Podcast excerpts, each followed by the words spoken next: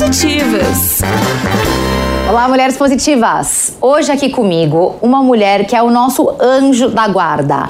Ela se chama doutora Miriane Ferreira e ela é advogada e especialista em todos os temas que nós mulheres precisamos saber para não sermos trapaceadas nas nossas vidas. Doutora Miriane, obrigada pela sua presença. Eu que agradeço o convite, é um prazer poder estar aqui, né, ensinando um pouquinho, conversando um pouquinho sobre direito e passando essa informação para ainda mais pessoas. Eu agradeço o convite. Doutora, o prazer é todo nosso. Eu estava te contando fora do ar que eu adoro o seu trabalho. Eu gosto muito do jeito que você fala com os seus seguidores, com o seu público, porque você a sensação que passa para nós é que essas pessoas são todas pessoas íntimas, né? Pessoas que frequentam o seu escritório, que já são suas clientes, que você já advoga para elas. Então, parabéns aí por essa por essa maneira aí de conduzir seu trabalho aí com tanta serenidade, embora sejam temas muito muito pesados. E eu tenho muitas coisas para conversar com você hoje, mas eu acho que eu quero começar falando sobre os temas que mais aparecem no seu escritório. Vamos começar com os três maiores temas aqui para gente começar aqui nossa conversa? Vamos, vamos lá. Eu acho que é assim: é, primeiro de tudo, divórcio e partilha de bens é o, o, campeão. Divórcio e partilha de bens é o que mais tem. Pensão e é, falecimento ali, o inventário, aquela coisa que fica depois do falecimento. Mas é divórcio, partilha e pensão. Eu, são os temas mais recorrentes. E qual é a primeira coisa de divórcio que te perguntam sempre? Batata, maior dúvida. Divórcio, é, pergunta. Meu marido me traiu, ele vai perder o direito aos bens? Pergunta, os bens estão só em nome dele, vou ter direito? Né? Às vezes a pessoa só mora junto também, ela não tem, não é casada ali mesmo, ela só mora junto e ela quer saber se ela vai ter direito aos bens que foram adquiridos durante a união, mas que estão só em nome do, do companheiro dela. Essa é uma das campeãs. Então vamos lá para as respostas, então, doutora, para essas três perguntas aí. Bora lá. Bom, qual seria a pergunta? A primeira que você falou sobre o, sobre o divórcio, sobre, sobre o, o adultério. Ah. Vamos lá, então. Olha, a traição. Muita gente pergunta. A traição. Ai, meu marido me traiu, ele vai perder o direito ao patrimônio? Não vai. Infelizmente, não vai perder o direito ao patrimônio, porque a única consequência jurídica, patrimonial que a traição vai trazer é que a pessoa que é dependente financeiramente do, do outro ali, da pessoa é, que traiu, ela não vai ter direito de receber pensão. Então, a pessoa que traiu se torna indigna de receber alimentos. Essa é a única consequência patrimonial. Mas tem uma situação: se essa traição expor a pessoa publicamente, aí ela pode gerar um direito de indenização. A traição por si só não vai gerar indenização, mas se essa pessoa traída for exposta, mais pessoas do convívio ficar sabendo que ela foi traída, aí ela pode ter o direito de receber uma indenização. Segunda dúvida, depois, então primeira dúvida sobre o divórcio, depois qual foi a segunda maior dúvida, top hits aí das suas clientes? É se a pessoa que não é casada, só morou junto e o companheiro é, adquiriu patrimônio nesse tempo, se ela vai ter direito. Se esse patrimônio foi adquirido só com o dinheiro dele, se ela vai ter direito e vai. Porque a pessoa que ela só mora junto, ela tá na comunhão parcial de bens. Aquela união estável que não é registrada, que é o regime da pessoa que só mora junto, ela tá sob o regime da comunhão parcial de bens. E nesse regime, tudo que foi adquirido durante a união, não importa quem foi que pagou pelo bem, vai ter que ser dividido. A única situação é que se não existe uma união estável reconhecida em cartório, antes de entrar com essa partilha desse bem, a mulher vai ter que reconhecer essa união estável judicialmente. O que não é difícil quando ela realmente viveu uma união estável. Uma mulher que morou anos com uma pessoa, ela consegue comprovar facilmente essa união estável. Então vamos lá, para as nossas primeiras duas dúvidas. Número um, é, existe muito mais traição do que a gente imagina. Porque se é a primeira pergunta que te fazem, então a gente pode dizer que a traição tá rolando solta aí por aí. Não existe mais ninguém que não traia. Número dois, se você vai morar junto, assine algum tipo de documento, porque se você não assinar, você vai ter que dividir tudo, correto, doutora? Exatamente. E depois não adianta ir, vão lá no meu perfil, falam que eu tô, né, defendendo as mulheres. Eu só tô falando a verdade. A lei não foi eu que inventei, né? Se a pessoa não quer dividir nada, ela que vá e faça um contrato de união estável com separação de bens. Aí ela não vai ter que dividir. Se você só vai morar junto e vai deixando o tempo passar, você vai ter que dividir o que adquiriu. Não importa se foi só uma pessoa que pagou, vai ter que ser dividido. Doutora, outra coisa. Sobre a primeira pergunta, né? Sobre a história da infidelidade. Hoje, um, claro que eu entendo que é cíclico, né? No decorrer da história. Existiram eras onde era, era, era normal você casar com mais pessoas. Inclusive, existem países que aceitam, é, países, que, países que condenam. Hoje, no Brasil, você tem aí um regime onde existe, não, existe a monogamia, né? Não, é, é, eu entendo que é proibida a poligamia aqui. Mas hoje existem casais, trisais, existem casamentos abertos, existem casamentos abertos, cada um tem sua regra, né? Pode, pode com um, não pode com outro, não pode repetir, enfim, existem aí inúmeras modalidades. Acho que a minoria hoje das relações são as relações que são monogâmicas, a grande parte aí são essas relações aí com diferentes modalidades expostas. Agora eu te pergunto, como doutora, que a lei se aplica nesses relacionamentos aí, nesses recortes aí, territórios de relacionamentos que hoje foram, foram inventados ou, ou muito, muita, muitas vezes recortados e que existem hoje? Então, por exemplo, em relação a trisades, em algum momento já houve a possibilidade de fazer o reconhecimento dessa união estável entre os trisais, mas em 2017, eu acho, teve uma recomendação do cartório para que não registrasse mais nenhuma união nesse sentido, por a gente não ter ainda uma base legal para isso, porque em regra o nosso direito de família e o casamento, a união estável, ele tem a monogamia como base. Então, depois fica muito difícil para você partilhar um patrimônio entre três, porque nós ainda não temos uma legislação nesse sentido. Mas o direito de família, ele é extremamente dinâmico e ele está aqui para servir a sociedade. E como o costume, né, os hábitos de uma, de uma sociedade que são praticados de forma reiterada também são fontes de direito, em algum momento eu acredito que essa figura dos, dos trisais ou da, do relacionamento poliafetivo vai sim ser é, colocada corretamente na nossa legislação. No momento não tem, você não é impedido de você morar com duas, três pessoas, quantas você quiser. Você não pode se casar, né, que aí seria bigamia, e nós não conseguimos atualmente em cartórios fazer uma união estável com três pessoas. Isso não é possível. Mas você pode tranquilamente morar com quantas pessoas você quiser. A única coisa é que se vocês adquiriram patrimônio nesse tempo é, e não foi é, averbado ali, colocado, é, colocado na matrícula o nome de, dos três, muito difícil vai conseguir a partilha desse patrimônio. Muito difícil não, impossível, porque essa figura do trisal não é reconhecida juridicamente ainda. Não, e doutora, maravilhoso. Outro dia eu tava olhando o seu perfil e você recebe umas mensagens. É, casei com. É, comecei a namorar, ele fingiu que era rico e agora descobri que ele é pobre. Eu posso indenizar? O que, que você faz quando você lê essas coisas? Você ri? Ah, eu dou muita risada, eu dou muita risada. Já teve uma pior, que foi acho que o ano passado, o retrasado que eu recebi. O homem é, casou com uma mulher na comunhão universal de bens, porque a mulher falou que era filha do dono da fazenda. Depois do casamento, ele descobriu que ela era filha do, do caseiro lá que cuidava, do administrador. E ele queria indenização, porque ele tinha um apartamento e ele ia ter que dividir o que ele adquiriu, porque a comunhão universal, você é, não tem mais bens particulares na comunhão universal. Tudo que a pessoa tem, a partir do momento do casamento, divide. E ele estava revoltado, porque ele casou achando que ela era fazendeira rica e não era, na verdade ela era só filha do administrador e ele ia ter que dividir o apartamento dele e ele tava perguntando se tinha como anular. Olha que ponto as coisas chegam. Mas o pior de tudo não é a situação em si, o pior é a pessoa vir me perguntar, isso que eu penso. né, acontecer, você fica quietinho, mas você vai perguntar sobre isso, eu morreria de vergonha. Não, eu juro, fico com vergonha alheia às vezes. Daí teve um outro que, que você colocou que era assim.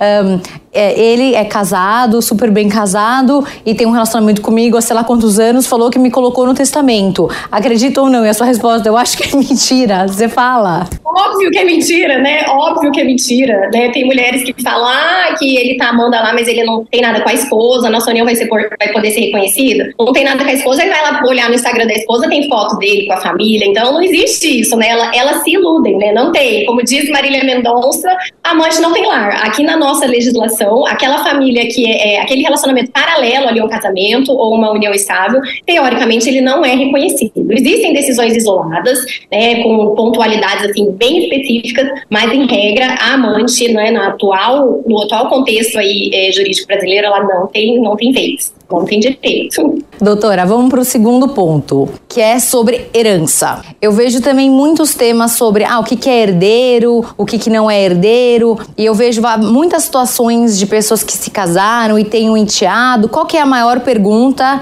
e que resposta que você daria para essa, desse território? Isso também, ó, essa é campeã das minhas caixinhas. Qual regime de bens eu me caso para não ter que dividir nada dos meus bens com o meu enteado? Funciona assim: se uma mulher já tem um patrimônio e ela se casa pela comunhão parcial de bens, que, a meu ver, é o regime mais justo, né? Claro que depende de, de várias peculiaridades, mas no geral é o regime mais justo. Se ela se casa na comunhão parcial de bens, aquele patrimônio que ela já tinha, ela não vai ter que dividir com ninguém. O que que acontece? Ela se casa na comunhão parcial de bens. Aí ela adquire patrimônio com o marido dela, que tem já esses filhos, os enteados. Em caso de falecimento desse marido dela, metade do patrimônio vai ser dele, se for na comunhão parcial. Então, dessa metade aí, quem vai ter direito em caso de falecimento serão os filhos dele, que enteados dela ou filhos do casal. Então, assim, 50% do patrimônio que foi adquirido durante a união vai ser herança aí desses enteados. Na verdade, não vão tirar do patrimônio da mulher, é do patrimônio que eles adquiriram junto. Uma situação para não dividir nada seria se casar pela separação de bens, ela se casa pela separação de bens, o que ela adquirir em nome dela, o que ele adquire em nome dele. Em caso de falecimento dele, esses enteados não herdam. Mas eu tenho uma colocação aqui sobre o regime da separação de bens, que eu atendo todo dia, eu atendo pelo menos duas que casou lá no passado pela separação de bens e que hoje está profundamente arrependida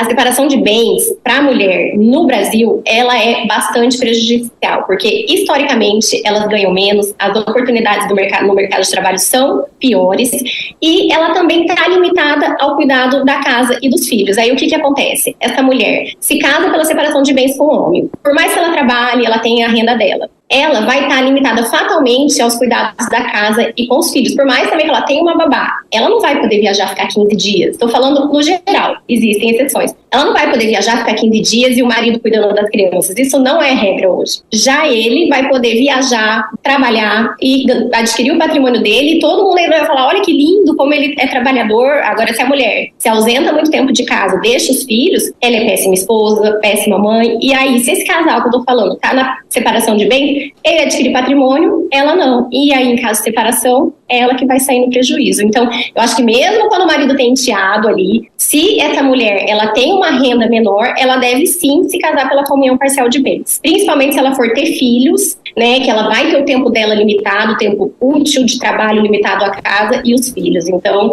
é, se não quer dividir com enteado, separação de bens, mas pensa bem nas consequências no futuro. Mas, doutora, sobre o caso do enteado, é, o, o, não existe a situação onde um pai consegue tirar a herança do filho. Isso não não não está é, na legislação. Ele pode deserdar o filho, mas as hipóteses em que a lei autoriza são bem específicas, como crime contra a honra, tentativa de crime contra a vida, ou tentativa de crime contra a madrasta, é, ou relações ilícitas com padrasto e madrasta. Seriam praticamente esses motivos e abandonar também esses pais em estado enfermo na velhice. Então são tem motivos bem específicos. Não é só um desgosto que o meu filho me deu que vai autorizar que eu deserde ele. Não, não é fácil assim. Mas uma forma de você preservar o, o teu companheiro, a tua companheira, em caso de falecimento seu, é através do testamento ou, então, dependendo do patrimônio, fazer uma holding, que é o que eu tenho feito muito, que eu indico para 100% dos casos, aí onde tem, envolve um pouquinho mais de patrimônio. Mas, por exemplo, tem uma casa, duas casas, então faça um testamento que é em caso de falecimento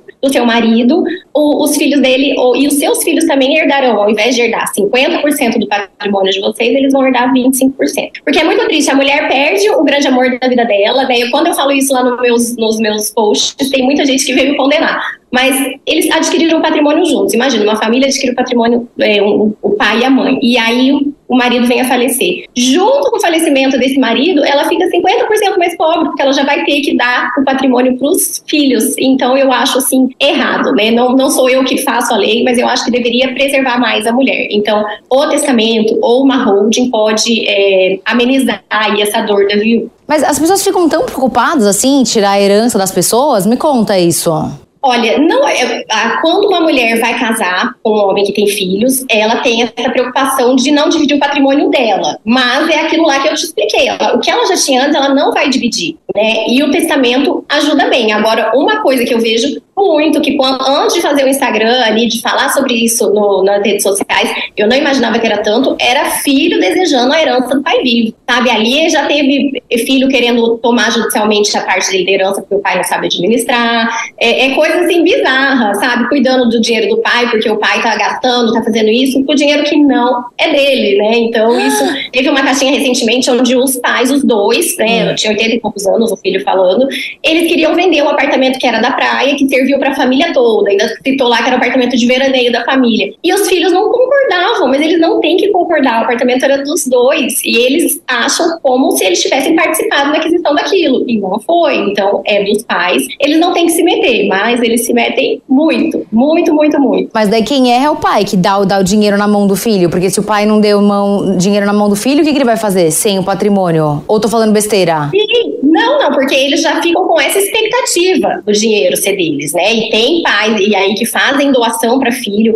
sem usufruto, sem holding, que aí eu acho uma bobagem, porque eu já atendi clientes que é, o casal muito, muito rico venderam há 30, 20 e poucos anos atrás uma empresa de mais de 60 milhões na época, isso era bastante dinheiro, e no final da vida eles estavam numa casa de repouso bem de um nível bem ruim, porque os filhos eles não davam mais nada para esses pais, eles doaram, venderam as, a empresa que eles tinham, doaram o dinheiro para os filhos já fazendo uma antecipação da herança deles e no final da vida os filhos estavam deixando eles ali no contadinho, não estava na miséria, mas não estava muito aquém do padrão de vida que eles poderiam proporcionar para esses pais. Então é, eu vejo muita história triste nesse sentido aqui, viu? Gente, então a gente falou das coisas engraçadas, mas tem algumas coisas que você fica com vontade de chorar com essas histórias horrorosas. Fica. Sim, eu imagino você um casal que você adquiriu um senhor patrimônio e aí vocês vendem uma empresa, vocês já são mais velhos, aí vocês falam, não, vou, vamos dividir entre os filhos para eles irem se virando e estamos aqui, né? Vamos ter uma retirada mensal que combinou com os filhos e aos poucos a retirada foi diminuindo, diminuindo, diminuindo, foram tirando tudo deles e aí eles estavam no final ali, quem veio me consultar foi uma, uma neta que estava muito indignada com o que estava acontecendo.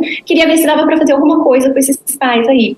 Muito e o que, que você pode fazer nesse caso? Olha, o, o, assim, como eles não tinham praticado nenhum ato de é, muito ofensivo, porque tem situações onde você pode revogar uma doação, mas são situações também relacionadas a crime, o que não era o caso desses filhos. Eles só iam reduzindo drasticamente o padrão de vida. Então, é possível entrar com uma ação de alimentos, é, mas como eles já eles não estavam assim na miséria, eles tinham uma vida ok, mas muito distante do que eles poderiam ter. Essa avó, ela adorava presentear, comprar as coisas para ela e ela já não conseguia fazer mais isso, porque era tudo controladíssimo. Então, nesse caso específico, não tinha muito o que ser feito, porque eles, se eles tivessem estado de miserabilidade, ok. Mas eles estavam num padrão de vida normal, mas muito distante do que eles poderiam ter se não tivessem dividido o patrimônio. É uma ingratidão extrema. Gente, que sacanagem. E os pais que, que sacaneiam os filhos? E situações onde eventualmente querem passar algum filho para trás e querem mandar dinheiro lá para fora? Você já recebeu algum caso assim? Olha, isso é complicado, porque dependendo da forma como manda esse dinheiro para fora, isso acontece aqui com as mulheres que eu atendo para partilha de bens. Dependendo da forma, muitas vezes elas não sabem onde está o dinheiro, sabem que tem dinheiro fora, mas não faz ideia porque não enviaram de uma forma ali é, tudo declaradinho. Não, manda montam empresas offshore no, né, fora em muitas vezes em paraísos fiscais e manda esse dinheiro para lá por, através de terceiros, né? Faz, não manda diretamente de uma conta dele oficializada de uma empresa aqui para lá, não. Faz um, um, uma escala ali em alguma outra conta numa empresa. Então, esse dinheiro para rastrear é muito difícil. Ou esse filho, né, que de repente ficou lesado, tem que saber onde está esse dinheiro, ou ele vai ficar sem. E aí, se ele souber onde está o dinheiro, ele vai ter que entrar né, com uma ação lá no país onde está é, esse dinheiro, e aí vai ficar é, subjugado ali às leis desse país, né? Então, se nesse país o filho não, o pai não tem obrigação de deixar herança, ele não vai ter direito a nada. Mas você teve algum caso real de cliente seu que aconteceu isso, que algum pai mandou dinheiro para fora e o filho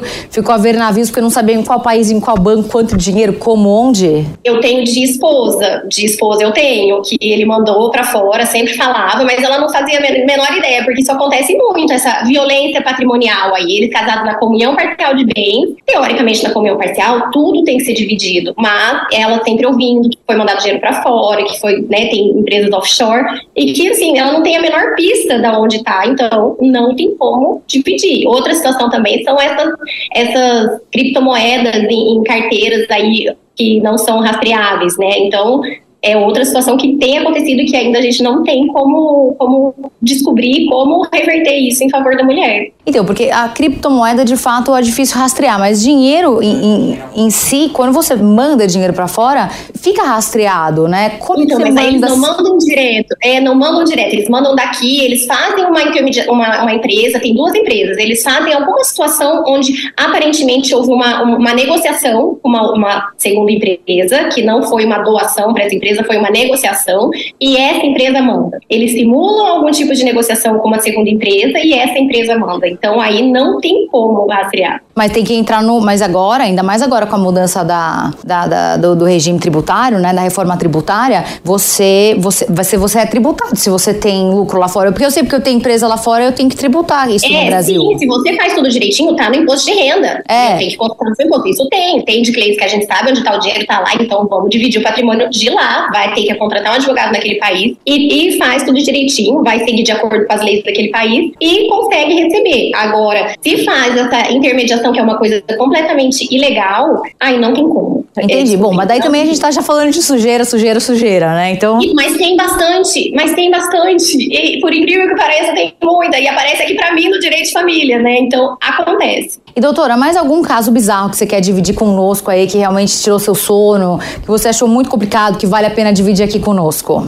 Olha, que não foi nem complicado, mas que me chocou ali no começo ali do meu Instagram, que foi nem foi pessoalmente, que foi no meu Insta, onde uma mulher, ela teve bebezinho e aí ela foi para casa da irmã dela em outro estado para a irmã dela ajudar, porque ela é sozinha ali com o marido dela. A hora que ela voltou, o marido tinha colocado outra pessoa dentro da casa, jogou as coisas dela do bebê tudo num quartinho e falou: se você quiser continuar aí, é com a mulher dentro de casa. Essa situação eu lembro que eu fiquei assim mal dias, porque eu fiquei muito chocada com a capacidade da pessoa em fazer isso. E uma outra situação também que não foi de cliente, mas que veio através do Instagram, de uma mulher que o, o marido é, queria separar dela, mas ela não tinha como sair da casa, ela tinha três filhos, ele simplesmente pegou a, a amante, que era amante, e colocou para morar junto com os três filhos e a mulher, e ela não tinha o que fazer. Então, assim, essas situações me chocaram demais, que sempre que perguntam são essas, que assim, eu fiquei dias pensando no, né, na, na, violência que essas mulheres recebem, né, é, é, é triste. São coisas que às vezes não vê no convívio ali muito próximo, mas é uma, uma realidade que existe e, e, que é lamentável. Agora, você me deu dois exemplos de homens que colocaram mulheres dentro de casa. E mulheres que colocaram dois homens dentro da mesma casa. Tem exemplo ou não? Olha, eu, tenho, eu, eu um que eu soube aí por, pela internet, de uma. Agora ela virou influencer de uma moça que é, ela, segundo o que eu soube, ela decidiu, junto com o marido dela, abrir a relação. E aí, nessa a relação aberta, na verdade, quem se apaixonou por uma outra pessoa foi ela. E aí tá os três concordando. Aí, pelo que eu vi, o marido, sai nas fotos lá todo que eu vi. Feliz. Todo mundo junto. Ela tem um bebezinho, o marido novinho de um lado e o marido mais velho do outro. Só vi isso. Por isso que eu falo, eu defendo tantas mulheres, porque nunca chegou até a mim uma situação onde a mulher fez um tipo de barbaridade dessa com o homem, né? A cultura nossa é, é diferente. A mulher não, não tem essa coragem, né? Na nossa cultura, pelo menos, não. O homem que faz isso, o homem que é, ele oprime a mulher, claro que não são todas santas, mas a média é, é, é por aí. Doutora, me conta um pouco de você. Você esteve aí no Faustão por um tempo, você tem aí uma carreira de muito sucesso. Você, da onde veio essa sua vontade de ser advogada? Conta um pouco do começo da sua carreira. Bom, na verdade, eu comecei a fazer direito porque a intenção era ser juíza, não era ser advogada, porque o sonho da minha mãe era que eu fosse juíza. Então, vamos ser juíza. Fiz a faculdade de direito até o último ano da faculdade com a intenção de fazer concurso público para magistratura. Mas aí, no último ano, onde eu precisava atender é, mulheres ali, né, vulneráveis, porque no último ano você tem um estágio obrigatório dentro da faculdade. E eu comecei a atender muitas mulheres sendo passada para trás. Eu tenho uma história da minha mãe, que foi mãe solo, cuidou de quatro filhos sozinha e né, passou por muitas dificuldades. Eu passei junto com meus irmãos. Então, eu via naquelas mulheres um pouco de mim, um pouco da minha mãe, e eu via uma forma de eu ajudar. Eu, eu poderia estar ali. Eu pensei, eu gostaria de ter encontrado uma pessoa assim, né, lá atrás. Minha mãe tem encontrado uma pessoa que falasse dos direitos para poder ajudar. Então aquilo me motivava, era algo que assim, eu nunca tinha sentido em nenhuma outra área, aquilo me motivava muito. Eu fazia coisas que nem precisava, de ligar para cliente, de ir atrás de coisas que nem estava ali para eu fazer, mas era uma coisa que me motivava muito. Então aí a partir daí eu até assim, resisti um pouco ao direito de família, mas aí as coisas foram acontecendo, uma amiga queria, e eu, ah, gente, não quero fazer, mas vou fazer, e acabei me envolvendo totalmente no direito de família, e é o que eu amo fazer, é o que me move, é o que eu acredito. Eu sempre fui aquela amiga rebelde que quando chega para tá terminando com o marido, ou o marido tá fazendo desaforo, eu, amiga, você não tem que passar por isso, se valorize. Eu sempre fui essa, né, diferente. Então, hoje, o que eu falava para as minhas amigas, eu falo ali no meu Instagram e eu fico muito, muito, muito satisfeita, satisfeita com tudo que eu recebo ali no, no, na, na, nas minhas mensagens. A cliente, uma, nem era minha cliente, uma seguidora falando: Nossa, doutora, eu mudei a minha relação, eu larguei do princeso. É, então, isso é muito satisfatório. É algo que eu já falava para as minhas amigas e agora eu posso falar para todo mundo.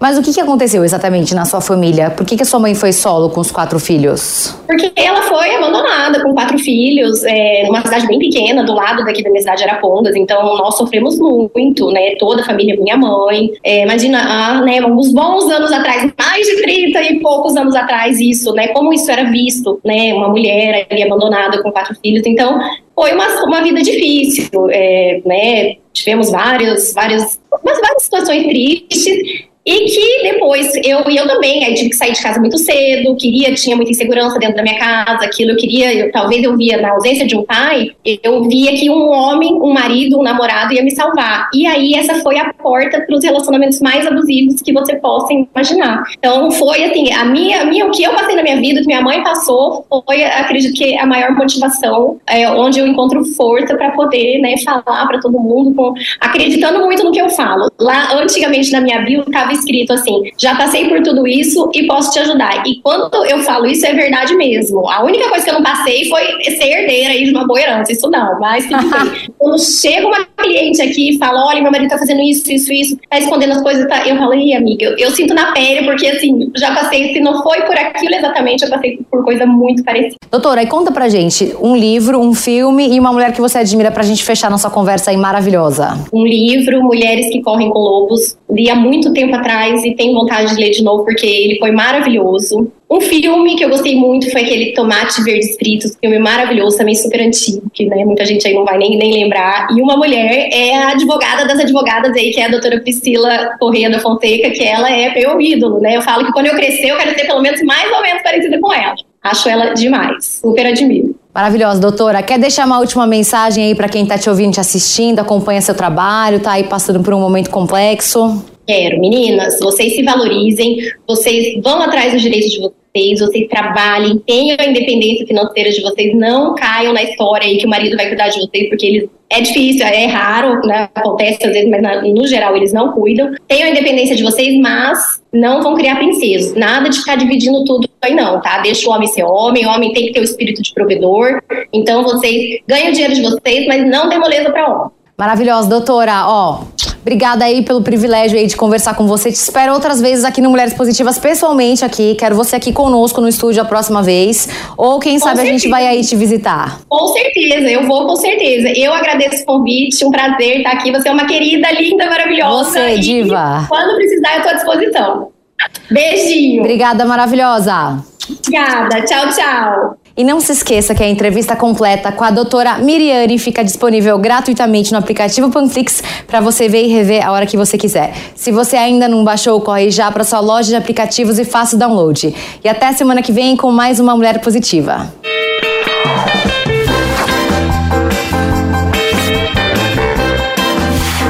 Mulheres Positivas.